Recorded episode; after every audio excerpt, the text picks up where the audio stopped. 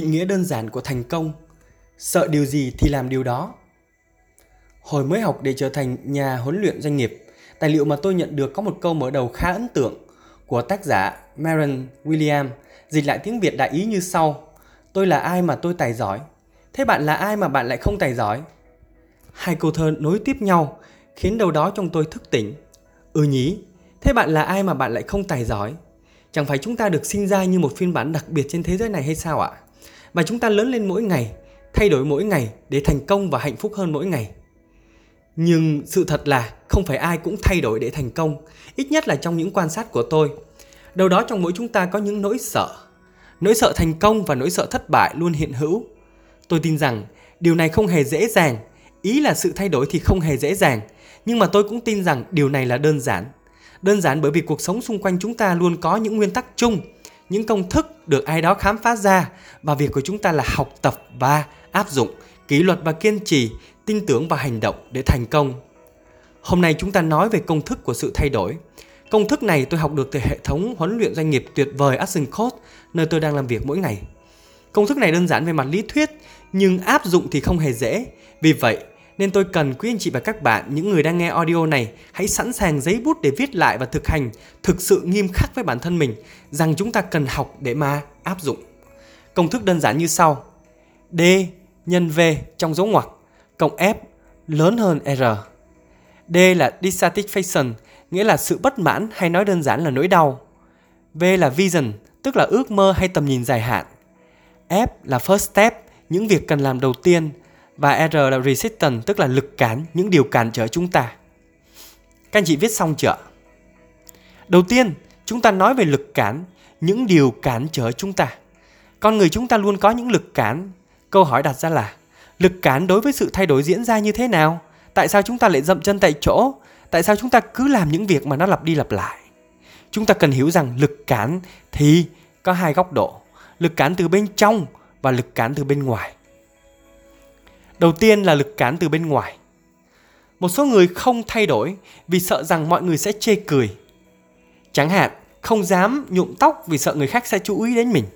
Họ tự nghĩ trong đầu rằng nếu tôi thay đổi thì mọi người sẽ chê cười tôi hoặc không thích tôi nữa. Một số người thậm chí không muốn người khác ghen tị vì mình quá nổi bật hay mình thành công hơn người khác.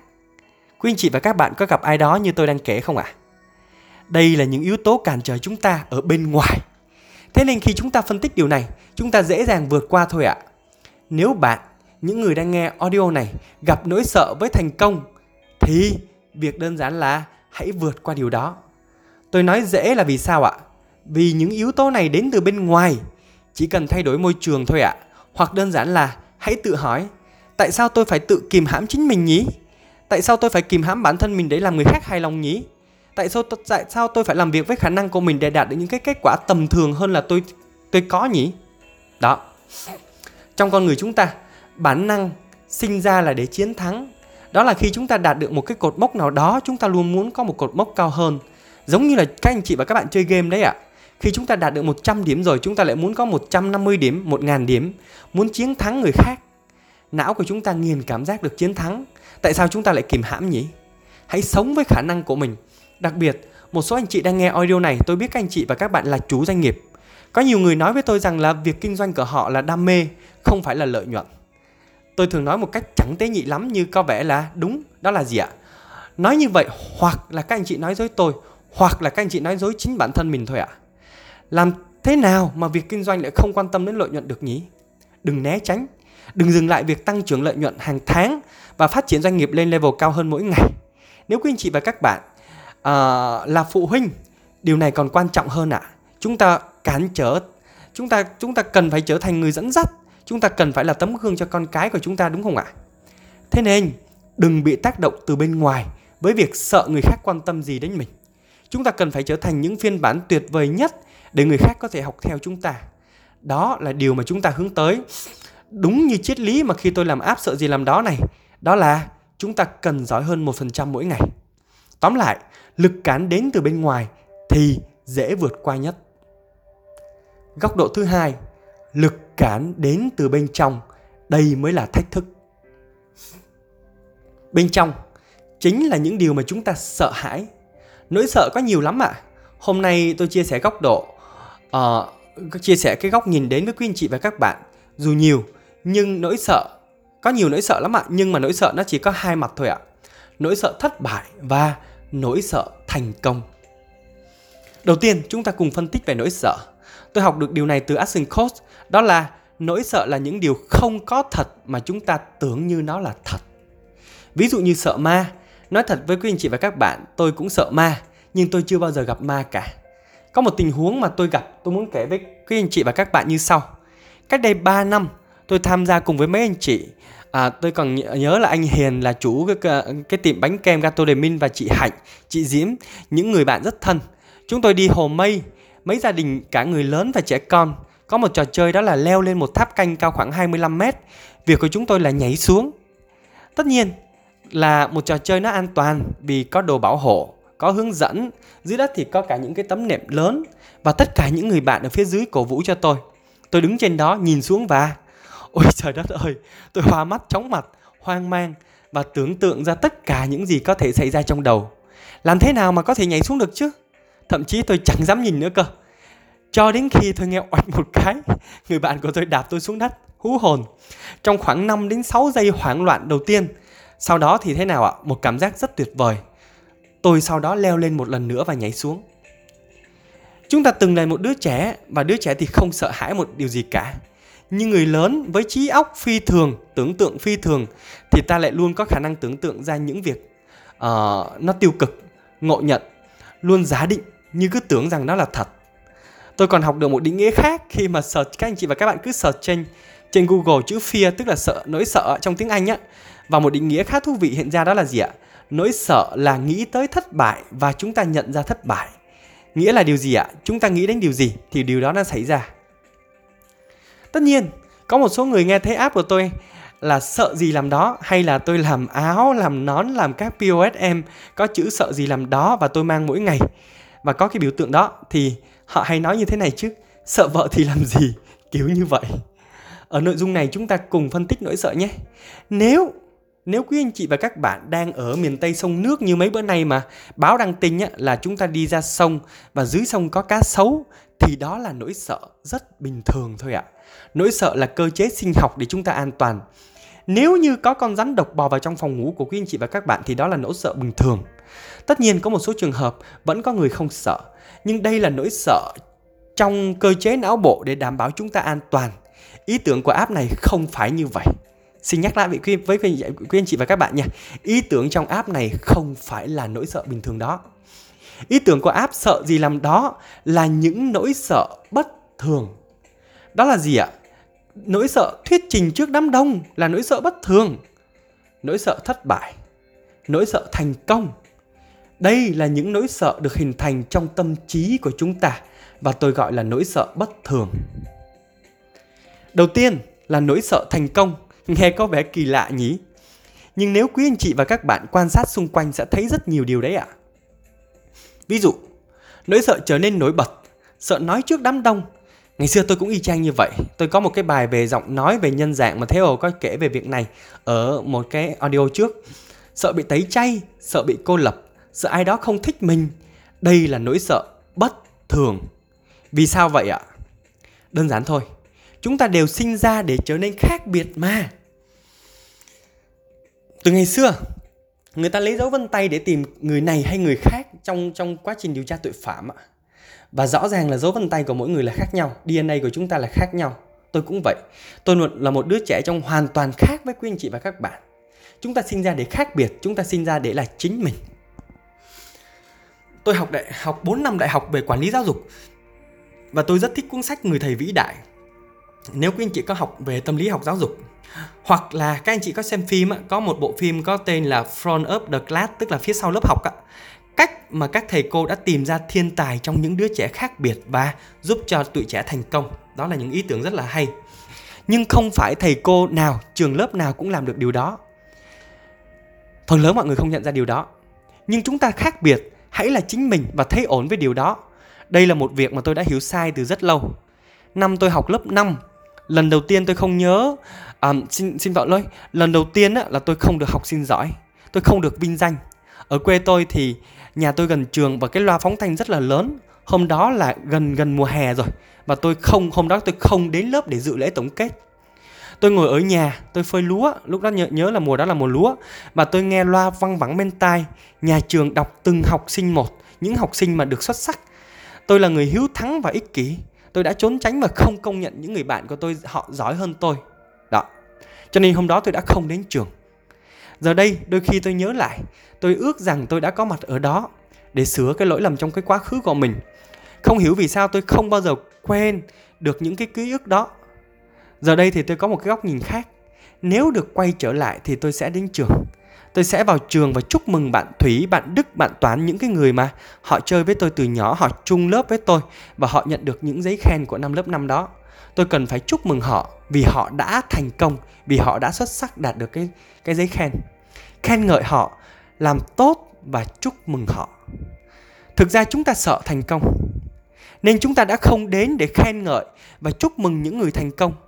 Nỗi sợ đó, nói thật với quý anh chị và các bạn, giờ đây nó vẫn còn hiện hữu một chút ở trong tôi. Đến mức mà đôi khi tôi nhớ cách đây hơn 1 năm, sếp tôi còn phải nhắc tôi là sao em không chia sẻ với các coach đã có tên trên bảng xếp hạng ở Việt Nam và thế giới. Chia sẻ lên Facebook của em á. Đó là trong vô thức vẫn còn, mặc dù lý trí nói rằng mình phải làm khác đi. Chúng ta chối bỏ thành công của người khác cũng là cách mà chúng ta chối bỏ thành công với chính mình.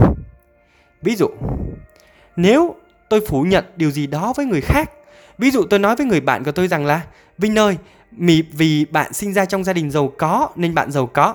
Đó là giây phút tôi đã từ chối thành công. Hồi cách đây 5 năm tôi chơi với Vinh, đó là một cái người khá là nổi tiếng, Rick, và tôi cứ nghĩ như vậy.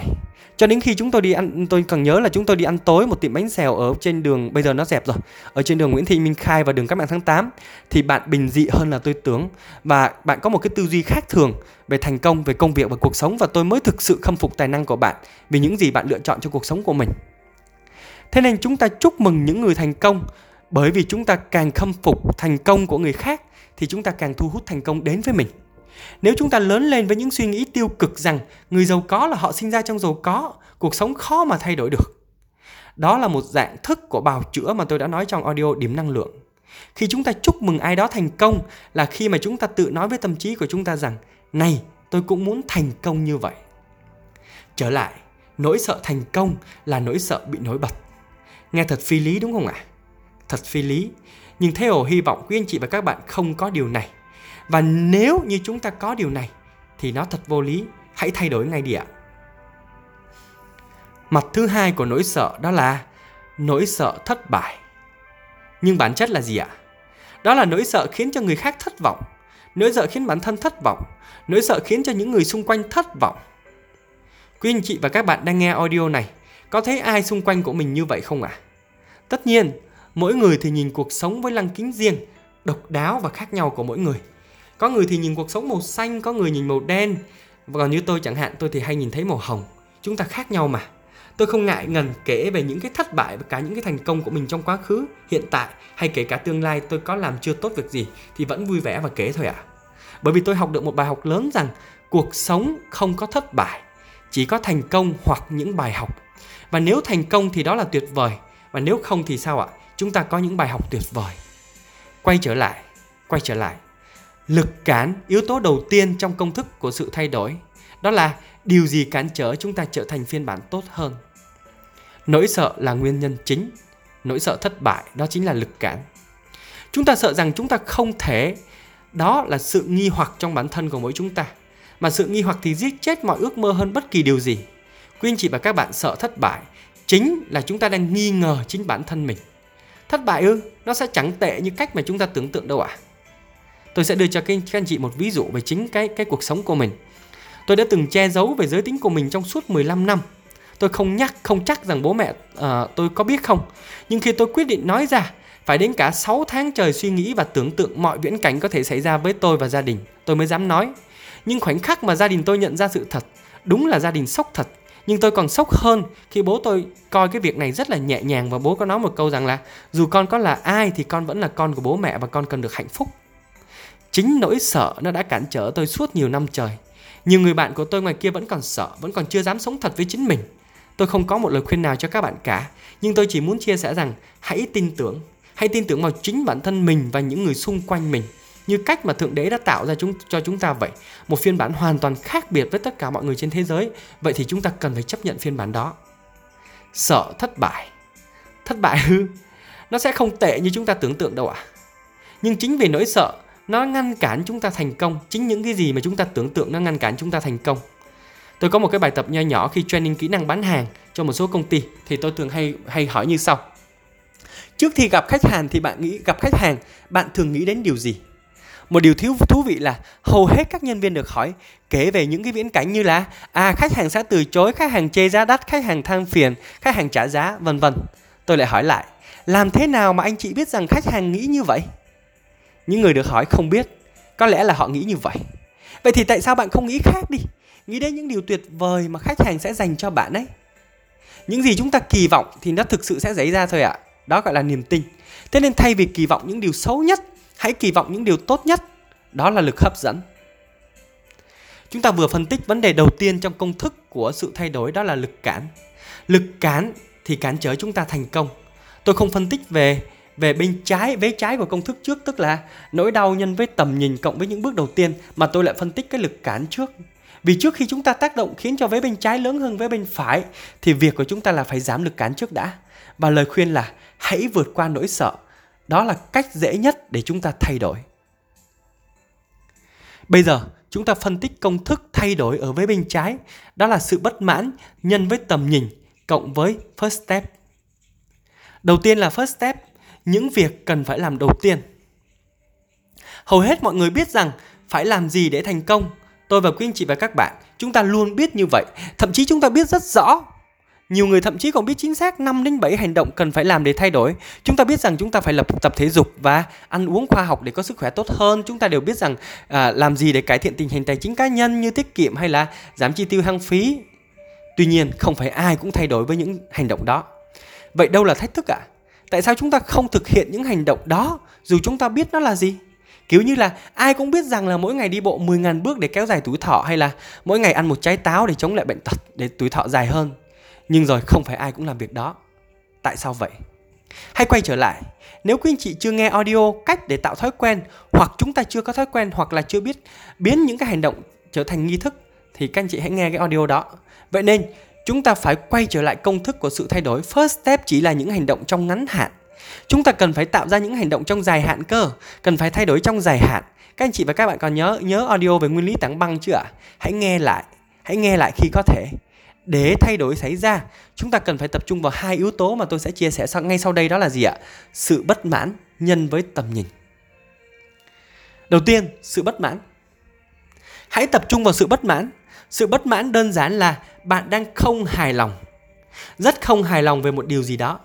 Ví dụ như khi mối quan hệ, tiền bạc hay lợi nhuận của công ty hay là sức khỏe bạn không hài lòng. Bằng cách trên thang điểm 10, 10 là cao nhất và 1 là thấp nhất. 10 điểm là rất bất mãn, còn 1, 2, 3 điểm là chỉ hơi bất mãn một chút thôi. Đâu là điều chúng ta phải nhìn nhận rất quan trọng. Bởi con người chúng ta sẽ không bao giờ thay đổi đâu nếu như chúng ta vẫn còn hài lòng với thực tại. Bạn từng xem các bộ phim võ thuật rồi đúng không ạ? Phải đến khi nỗi đau đủ lớn hoặc đứng trước bờ vực sinh tử thì cái người võ sư mới trở nên dũng mãnh và lật lại thế cờ. Những nhà vô địch thường là những người trải qua những biến cố, những nỗi đau và nỗi đau thật là lớn. Nếu không có sự bất mãn hoặc chỉ hơi bất mãn một chút thôi thì khó mà thay đổi được ạ. Để tôi cho quý anh chị và các bạn một ví dụ nhé. Tôi có một chị bạn, chị nghỉ việc được 3 tháng. Và việc của chị ấy là đang đi tìm kiếm một công việc mới. Chị tìm đến tôi và hỏi rằng là làm thế nào để tìm được một công việc mới, đó là giám đốc kinh doanh hoặc là một cái vị trí tương đương với thu nhập khoảng là 2.500 đô một tháng. Sau khi thảo luận xong thì 2 tháng sau kể từ ngày chị ấy hứa với tôi là chị ấy sẽ làm gì, và chị ấy vẫn chưa hề đi làm, chưa hề tìm được việc. Và giữa tháng 4 vừa rồi là sinh nhật của chị, và tôi đã hỏi chuyện gì xảy ra nếu 1 tháng nữa chị vẫn chưa tìm được việc. Tôi hỏi, chị nói chị sẽ tìm được việc thôi, dễ mà, chị đang tìm chỗ tốt nhất thôi đó. Nhưng mà tôi không tin vào điều đó. Tôi biết bởi vì chị mới nhận được một cái số tiền từ một cái thương vụ chuyển nhượng, nên việc kiếm việc có lẽ nó dễ dãi hơn, nó đang là dễ dãi với chị vì chị chưa cần phải kiếm việc ngay lập tức. Thế nên tôi hỏi tiếp, nếu 3 tháng nữa vẫn chưa tìm được việc thì sao ạ? Thế là chị nói gì ạ? Chị nói là thì chị vẫn còn tiền dự trữ nên không sao, nhưng mà chắc chắn chị sẽ tìm được việc trong tháng 5 thôi ạ. Thực ra tôi nói trúng phóc mà. Chị chủ quan với cái số tiền mà chị đang có để chị duy trì được cuộc sống gia đình mình trong mấy tháng tới. Bởi vì chị nói thế nào ạ? Em yên tâm đi, chị sẽ tìm được việc sớm thôi. Vậy nếu 6 tháng nữa chị vẫn chưa tìm được việc thì sao ạ? Lúc đó chị mới giật mình và chia sẻ, vậy thì cả gia đình của chị chắc là có nguy cơ ra đường ở. Vâng, nỗi đau. Nếu một việc chúng ta làm mà gây ra nỗi đau cho nhiều người thì chúng ta sẽ phải trăn trở thôi ạ. Đôi khi chúng ta cần ai đó khiến cho chúng ta đau để chúng ta thức tỉnh. Đó. Cho nên khi tôi đụng chạm đến gia đình của chị ấy là 3 tháng nữa, 6 tháng nữa, nếu có thể tôi còn hỏi là 1 năm nữa cơ. Khi mà chị không tập trung tìm việc đi thì gia đình chị sẽ như thế nào? Và đó là lý do mà chỉ sau những cái câu hỏi đó tôi biết là ngay sau đó chị đã đi tìm việc. Và tôi mới nghe nói cách đây 2 hôm là chị ấy đã tìm được việc. Tôi được nhiều người truyền tai nhau rằng là Theo là kẻ chuyên làm cho người khác đau. Đó, thì tôi biết rằng điều đó không hẳn là tốt. Nhưng mà tôi có suy nghĩ tích cực. Đó không phải là việc xấu. Việc khiến cho người khác cảm thấy bất mãn để khiến cho họ thay đổi, để họ phải hành động là một phần trong cái công việc huấn luyện doanh nghiệp của tôi. Tăng mức độ bất mãn để người khác cảm thấy phải thay đổi.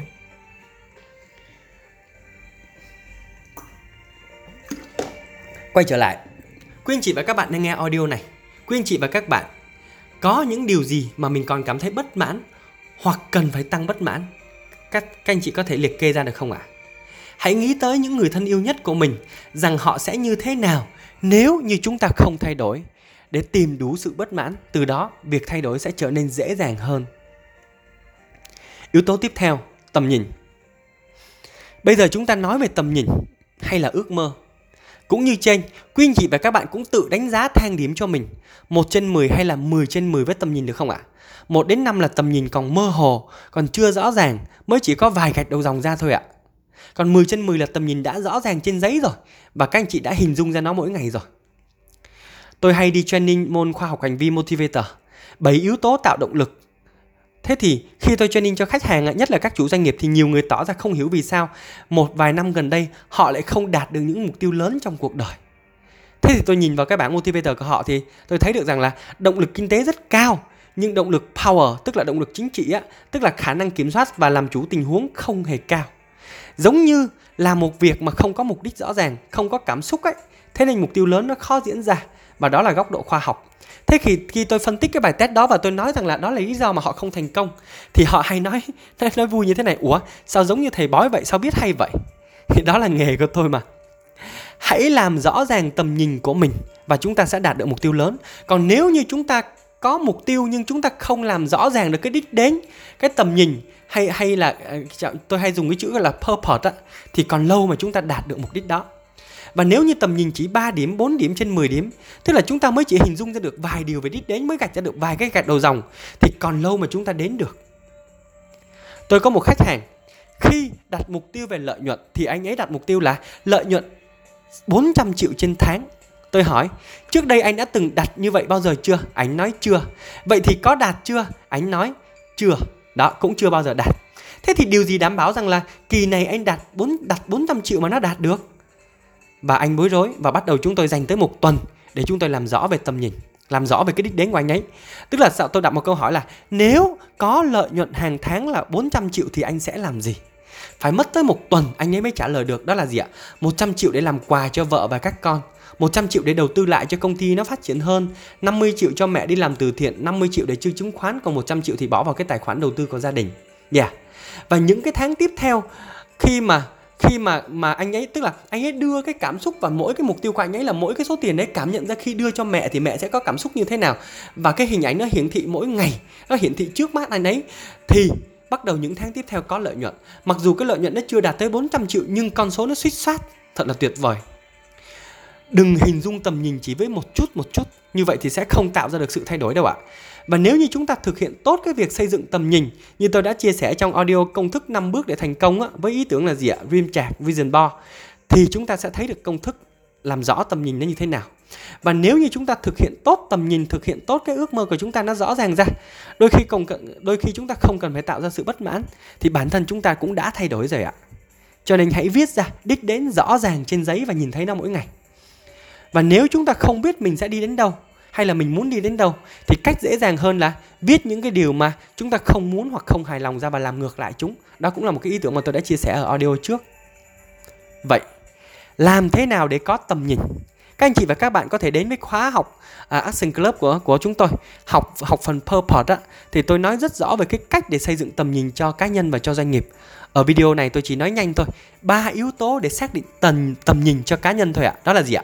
Một là hãy viết rõ ràng lên, viết rất rõ ràng lên giấy, xác định rõ ràng đích đến, đó là phần đầu tiên. Phần thứ hai là gì ạ? Sau khi viết rồi thì hãy tin tưởng rằng nó sẽ xảy ra và nó cần phải xảy ra. Việc ta cần làm lúc này là tăng cường học hỏi, đọc sách nhiều hơn, xem những bộ phim nhiều hơn. Đó, như là có lần tôi hay xem, tôi thì rất là hay xem phim mà tôi có danh mục 20 bộ phim bổ dưỡng tâm hồn và xây dựng ước mơ.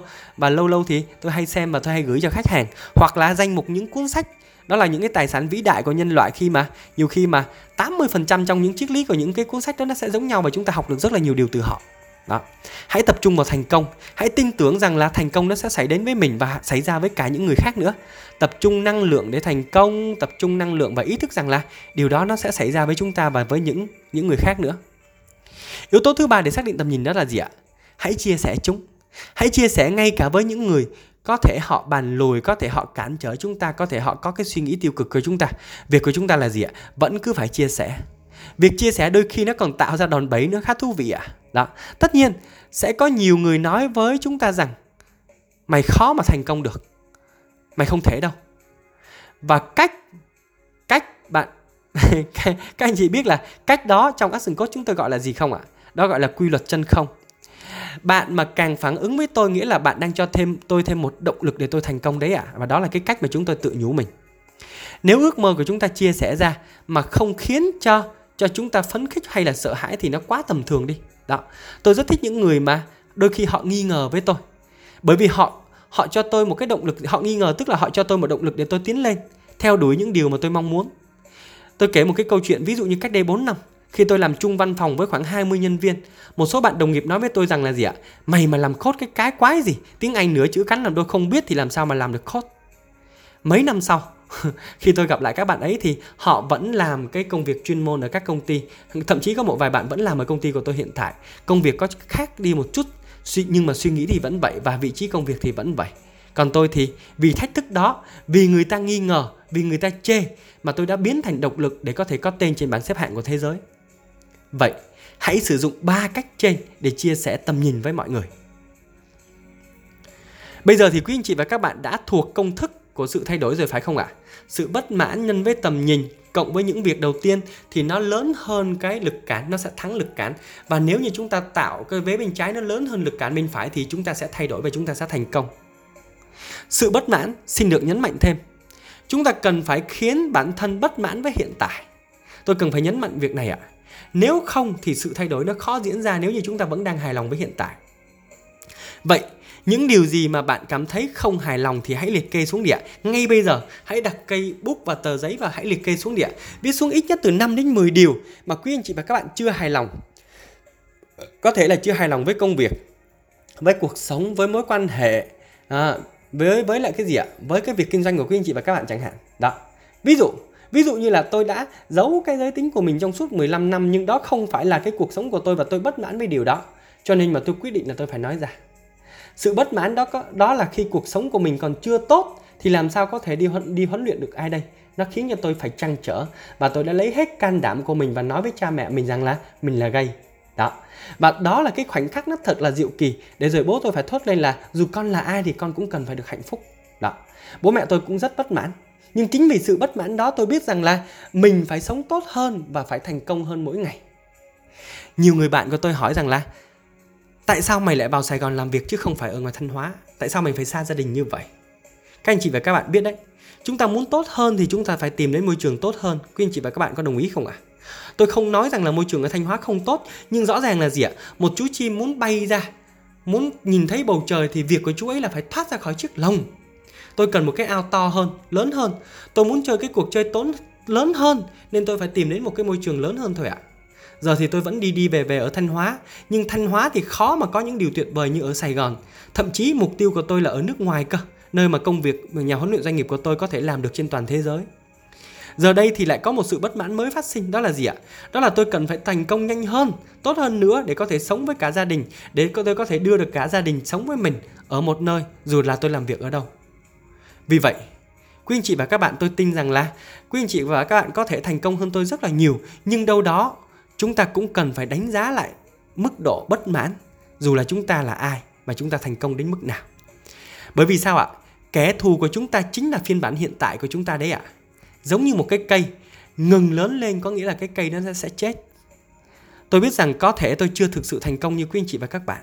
Nhưng nếu quý anh chị và các bạn nghĩ rằng mình đã thành công rồi mà không cần phải giỏi hơn nữa, không cần phải lớn hơn nữa thì đó là điều thật là nguy hiểm.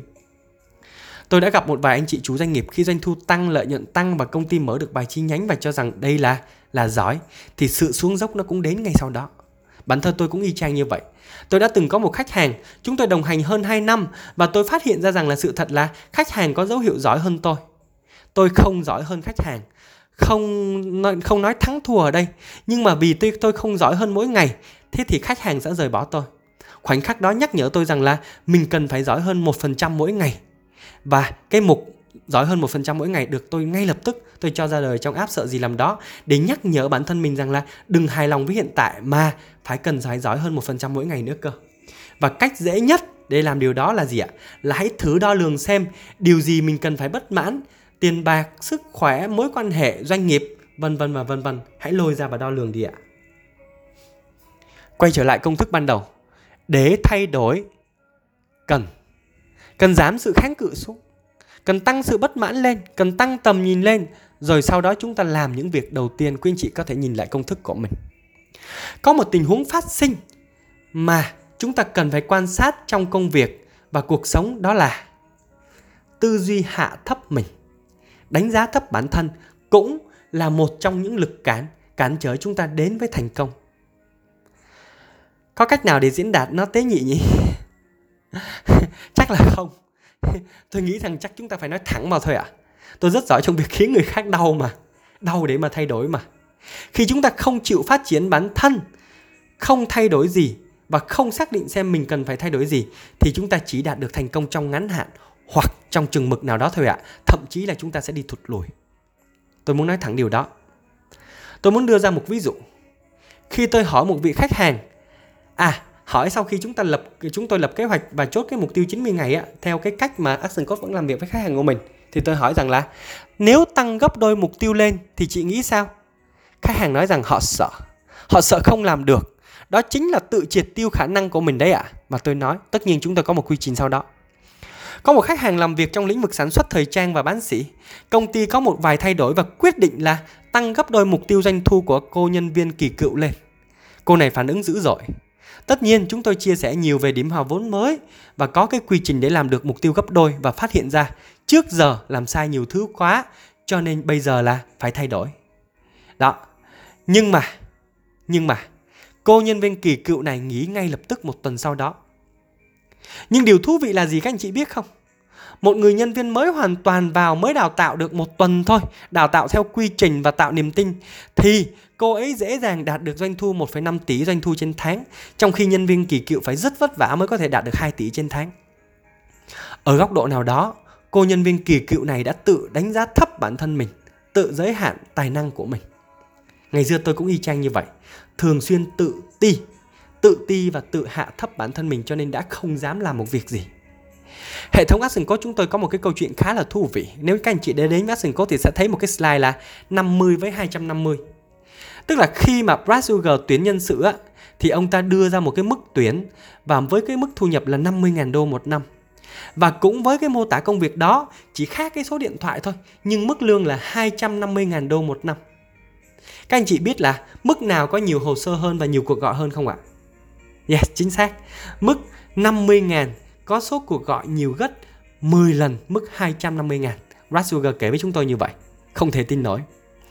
Khi định giá bản thân, nhiều người có xu hướng tự hủy hoại bản thân mình, tự hạ thấp bản thân mình hơn những gì mình có. Rõ ràng là hai cái công việc y chang như nhau, và 250.000 so với 50.000, nhưng người ta thấy rằng người ta xứng đáng với 50.000 hơn, cho nên người ta đã đang ứng tuyển với cái vị trí là 50.000.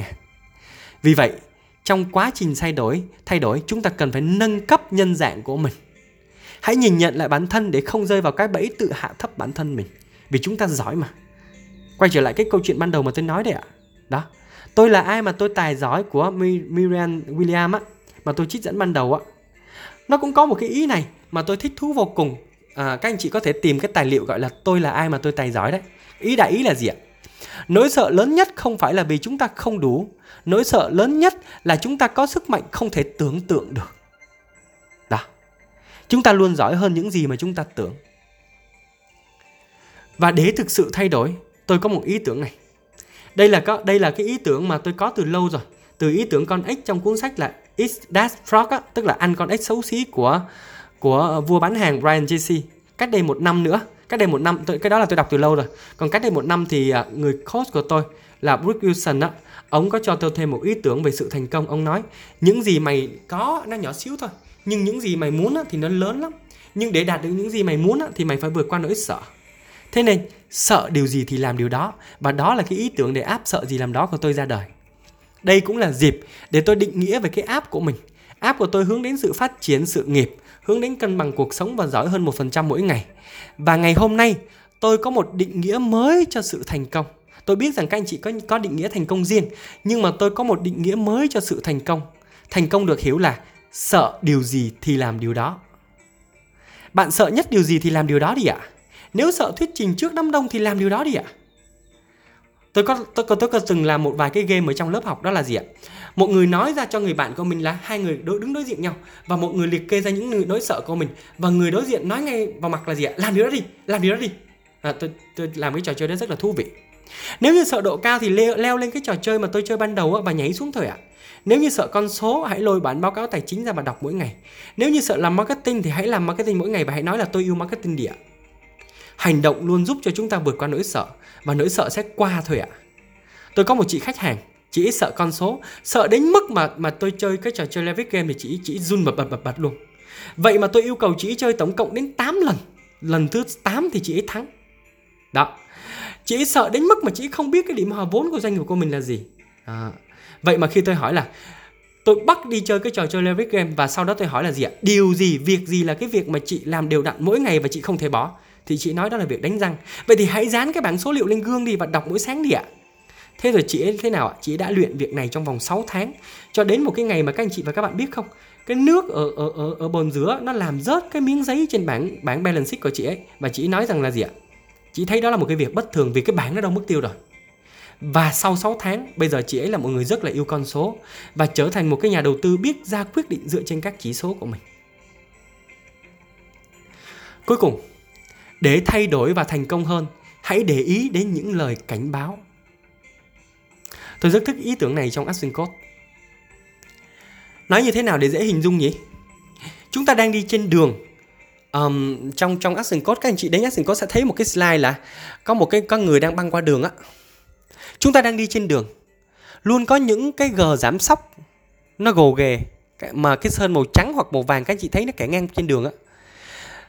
Cái G rất là cao để nhắc nhở rằng gì ạ? Chúng ta cần phải giảm tốc độ. Khi đi qua, chiếc xe đã rằn lên rất là mạnh để cảnh báo rằng chúng ta cần phải giảm tốc độ và chú ý đến con đường cũng như những phương tiện xung quanh. Bao nhiêu trong số các anh chị và các bạn thấy những cái G giao thông trên đường có ý nghĩa với mình ạ? Đôi khi sức khỏe của chúng ta cũng vậy. Nó cũng sẽ có những cảnh báo. Khi sức khỏe của chúng ta không tốt thì chúng ta sẽ ho hen, mất ngủ. Đó là những lời cảnh báo. Mối quan hệ cũng vậy, có những cuộc cãi vã, đó là những lời cảnh báo. Đại loại như thế, nghĩa là nếu có một số dấu hiệu nhắc nhở chúng ta có thể gọi đó là những cái vỗ vai thức tỉnh để khiến cho chúng ta điều chỉnh lại và đi đúng hướng. Nhưng nếu như ai đó cứ làm lơ và tiếp tục đi, một ngày nào đó chúng ta sẽ bị xe tải tông hoặc phải đi bệnh viện thôi ạ. Để tôi kể lại cho quý anh chị và các bạn nghe một câu chuyện. Một chị khách hàng mà tôi làm việc cứ 2 tuần một lần, chị kinh doanh trong ngành phế liệu. Cách đây 6 tháng tôi đã yêu cầu chị tính lại điểm hòa vốn, ngưng ngay việc chỉ tính giá mua và giá bán dựa trên cái chênh lệch giá. Chị nghĩ rằng cứ giá mua và giá bán chênh lệch một khoảng nào đó, đó là có lời rồi. Và đó là một cái kiểu suy nghĩ không hề tốt chút nào trong kinh doanh. Chị đã không để ý và chị tiếp tục làm. Chị nghĩ 3 tháng nghỉ 3 tháng tạm ngưng làm việc với tôi, và sau đó chị quay trở lại với một mớ hỗn lộn bong bong. Rằng mỗi tháng cứ kiếm ra doanh thu khoảng 12 đến 15 tỷ nhưng không thấy tiền ở đâu, và tháng vừa rồi thì không còn tiền để trả cho nhà cung cấp nữa. Chúng ta đã ngồi lại. Tôi còn nhớ chính xác là tôi ngồi từ 7 giờ đến 8 giờ tối. Chúng tôi ngồi lại phân tích ra và đã làm ra, và chị đã nhận thấy rằng là chị đã làm một cái việc rất là sai lầm. Đó là đã bỏ qua tất cả những lời cảnh báo trước đó của tôi. Chị muốn bán 3 dòng sản phẩm, đó là sắt lon, sắt xô và sắt đặc. Còn nhiều sản phẩm khác, nhưng đó là 3 sản phẩm chính. Sắt đặc là dòng sản phẩm có giá vốn rất cao và phát sinh quá nhiều chi phí vận chuyển, nghĩa là càng làm thì càng lỗ. Tuy nhiên chị đã phớt lờ lời cảnh báo của tôi và vẫn làm theo thói quen, vì chị nghĩ rằng là cái phần này, cái món hàng này nó chỉ chiếm một cái tỷ lệ nhất định thôi, và chị vẫn phải duy trì để giữ khách hàng, giữ mối. Cho đến một ngày, doanh nghiệp của chị lỗ khoảng 400 triệu một tháng, và chị liên tục trong nhiều tháng chị mới nhận ra. Và khi tôi cùng với chị ngồi phân tích ra từng chỉ số, đưa vào công thức và tính toán ra từng chỉ số, thì lúc đó ngay lập tức chị nhận ra và chị đã khóc. Lúc đó ngay lập tức phải cắt toàn bộ cái sản phẩm này và không buôn bán nữa. Và từ đó từ từ phải mất rất là nhiều thời gian, mất khoảng một vài tuần mới đưa cái công việc kinh doanh về điểm hòa vốn. Sau đó thì mới thêm dòng sản phẩm mới có lợi nhuận. Cuộc sống thì luôn cho chúng ta những cái vỗ vai, và nếu như chúng ta ngó lơ, hậu quả sẽ lớn vô cùng. Đừng đợi đến khi đột quỵ chúng ta mới chăm sóc sức khỏe. Đừng đợi đến khi nhân viên nghỉ việc chúng ta mới bắt đầu xây dựng văn hóa doanh nghiệp. Đừng đợi đến khi hôn nhân đổ vỡ chúng ta mới bắt đầu xây dựng mối quan hệ vợ chồng. Hãy để ý đến những cái vỗ vai. Khi có ai đó vỗ vai hoặc nhắc nhở cho chúng ta là chúng ta đã phải xử lý ngay rồi. Thế thì ngay bây giờ, hãy liệt kê ra những khía cạnh nào đó trong cuộc sống mà nó đang vỗ vai mình. Khía cạnh nào đang là chiếc gờ giám sóc trên đường, khía cạnh nào sắp bị xe tải tông vào, và khía cạnh nào có nguy cơ khiến cho chúng ta đột quỵ. Hãy liệt kê ra và bắt đầu xử lý chúng được không quý anh chị? Hãy chú ý xem quý anh chị và các bạn phải thay đổi lúc nào, và sử dụng công thức thay đổi mà quý anh chị và các bạn vừa học được ngày hôm nay. Đây là một ý tưởng hay vô cùng mà tôi học được từ hệ thống Action Code. Dù là tài chính, dù là sức khỏe, dù là sự nghiệp hay bất kỳ khía cạnh nào trong cuộc sống. Vấn đề của chúng ta là gì ạ? Chúng ta đang sống trên trái đất này, và trái đất thì là hình tròn. Thế nên nếu chúng ta chạy trốn vấn đề thì trái đất tròn mà, trái đất quay mà, nó sẽ quay trở lại và gặp chúng ta thôi ạ. Nên nếu như chúng ta chạy trốn càng nhanh thì vấn đề sẽ đến càng nhanh. Và khi chúng ta đã đi một vòng rồi thì vấn đề sẽ trở lại và lớn hơn thôi ạ. Vì vậy, bất cứ vấn đề nào mà chúng ta đang chạy trốn thì nó sẽ trở lại. Đôi khi là gấp đôi, đôi khi là siêu to khổng lồ đấy ạ. Đừng thay đổi trong ngắn hạn, mà hãy thay đổi trong dài hạn. Hãy đối mặt và xử lý và thay đổi chúng.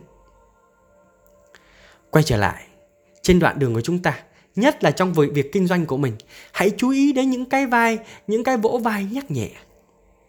Nếu như nhân viên đang rời bỏ công ty, có thể là do văn hóa doanh nghiệp, do tầm nhìn, do sứ mệnh, hãy để ý đó. Nếu như quý anh chị và các bạn đang dành nhiều thời gian ở công ty, quý anh chị và các bạn đang sợ mất doanh thu, thì có thể bạn sẽ mất cả công ty đấy ạ.